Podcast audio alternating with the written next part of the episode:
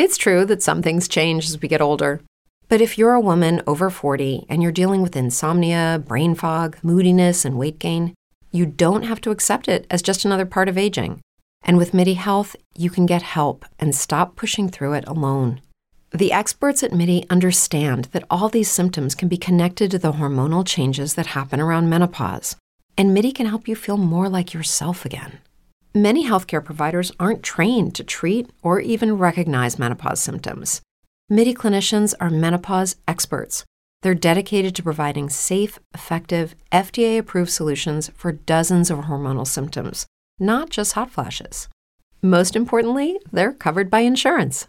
91% of MIDI patients get relief from symptoms within just two months. You deserve to feel great. Book your virtual visit today at joinmidi.com. That's joinmidi.com. Salve cari amici audioascoltatori.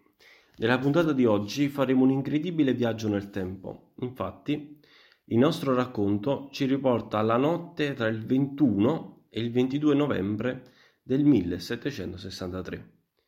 In quella notte, sul territorio sessano, si abbatté un violentissimo nubifragio, seguito da grandine e neve e da un vento tanto impietoso da sradicare tantissimi alberi. Un tale accaduto, che ai tempi di oggi sarebbe comunque disastroso, nel XVIII secolo fu una vera e propria catastrofe, in quanto l'economia di quel tempo si basava ancora sull'agricoltura. A peggiorare ulteriormente la situazione furono due fattori. Prima di tutto, il 1763 fu già un anno di macra per i raccolti in tutto il regno di Napoli, quindi l'importazione di grano non era sufficiente per sfamare l'intera popolazione sessana. In più, come in ogni periodo di carestia, ci fu in seguito una violenta epidemia di tifo, la quale, soprattutto nel nostro territorio, colpì in maniera drammatica le zone delle campagne e delle troaglie, però lasciando miracolosamente indenne la città di Sessaurunca.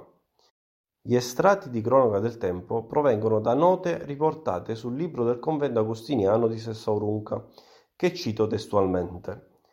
Nell'anno 1764 fu una bruttissima e funesta carestia di tutte le vittuaglie, talmente che tutta la gente si moriva per la fame, e non si vedeva altro se non che uomini e femmine morte per le strade. Altri, non potendo avere il pane, mangiavano turzi di lupini e lordiche, e tutta la gente di qualunque paese aveva la faccia di color d'erba. In questo scenario apocalittico, l'allora parroco di Cupa si mise a capo dei suoi figliani e si avvicinò alle porte di Sessa per chiedere un po' di pane. Inizialmente i sessani aprirono le porte, ma quando tutti i cupesi entrarono all'interno delle mura cittadine, i sessani li massacrarono di botte. Solo il parroco si salvò, rifugiandosi nella chiesa dell'Annunziata. In questo clima di terrore, il vescovo del tempo Monsignor Francesco Granata intervenne imponendo al clero di mettere a disposizione il grano rimanente per sfamare l'intero popolo. Questa mossa fu molto apprezzata. Infatti, come ricorda un cronista del tempo, risolse un tentativo di rivolta da parte delle toraglie. Il Monsignor Granata sarà il vero protagonista di questa storia, grazie alle sue decisioni molto sentite e molto forti, che lascerà un segno indelebile nelle processioni della Settimana Santa. Quindi, parlando appunto di Settimana Santa, fino al 1764 le processioni principali erano due, quella dei misteri, da parte dell'Arciconfraternita del Santissimo Crocifisso, che si teneva il giovedì santo sera e non il venerdì come oggi, e la processione della confraternita di San Carlo Borromeo, che si teneva il giovedì pomeriggio e non il sabato mattina come oggi. Per giunta, la processione di San Carlo Borromeo non prevedeva la presenza del gruppo statuario della deposizione, come noi conosciamo, bensì i confratelli durante la processione si battevano, cioè si infliggevano su se stessi delle punizioni corporali.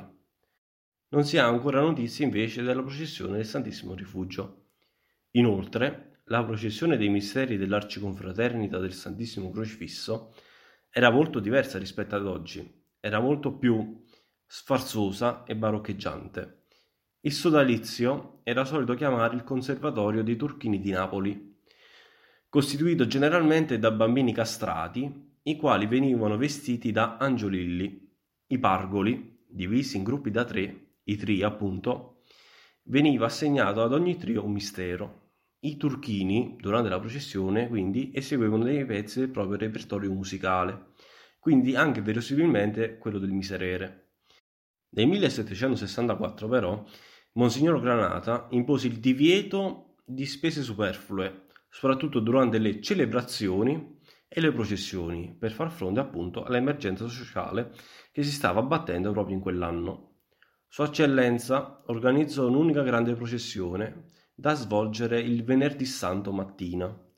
La scelta dell'orario però non fu casuale, perché il Monsignor Granata desiderava la partecipazione di tutta la popolazione e quindi specialmente anche quella delle donne, che a causa di una legge del Regno di Napoli proibiva la loro partecipazione nelle processioni notturne. Ma non solo la popolazione fu coinvolta in questa grande processione. Infatti, secondo alcuni sinodi, alle processioni presiedute dal vescovo erano soliti intervenire il clero e tutte le confraternite.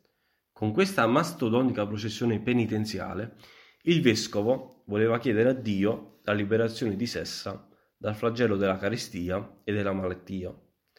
A questo punto, quindi, si può affermare che gli eventi calamitosi del biennio 63-64 e i provvedimenti che assunse il Monsignor Granata hanno contribuito a delineare l'attuale assetto dei riti della Settimana Santa.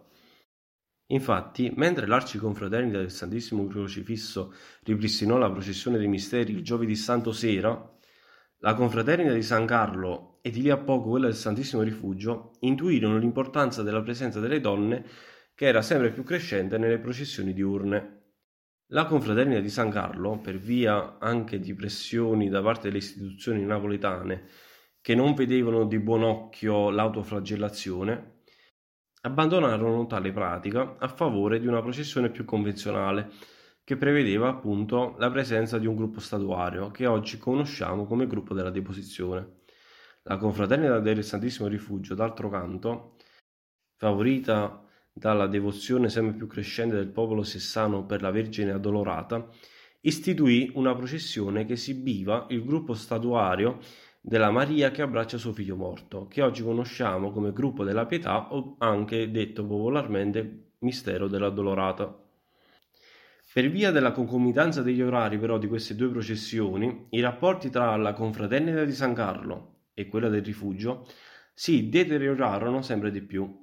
Questa faida, che portò nel corso degli anni anche a scontri fisici tra le due fazioni, venne risolta con maniere forti solo due secoli più tardi, nel 1966, ad opera di Monsignor Costantini.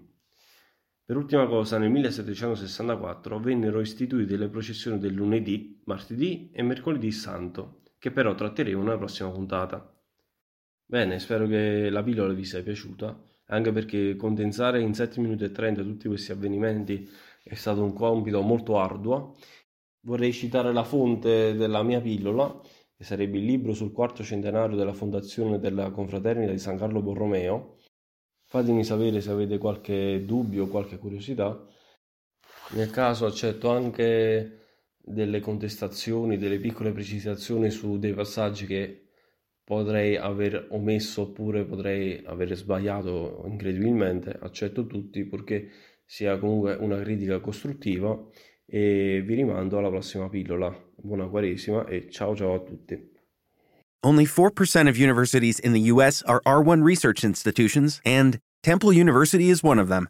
This means 100% of students have the opportunity to participate in hands-on learning and research with world-class faculty. With over 600 academic programs across 17 schools and colleges, Philadelphia's largest public university provides students with a rich variety of opportunities and propels graduates to succeed in their careers. Temple University. Schedule a campus tour today at admissions.temple.edu/visit. Hello, it is Ryan, and I was on a flight the other day playing one of my favorite social spin slot games on ChumbaCasino.com. I looked over the person sitting next to me, and you know what they were doing? They were also playing Chumba Casino. Coincidence? I think not. Everybody's loving having fun with it. Chumba Casino's home to hundreds of casino style games that you can play for free anytime, anywhere, even at 30,000 feet. So sign up now at chumbacasino.com to claim your free welcome bonus. That's chumbacasino.com and live the Chumba life. No purchase necessary. Group. Void were prohibited by law. See terms and conditions. 18 plus.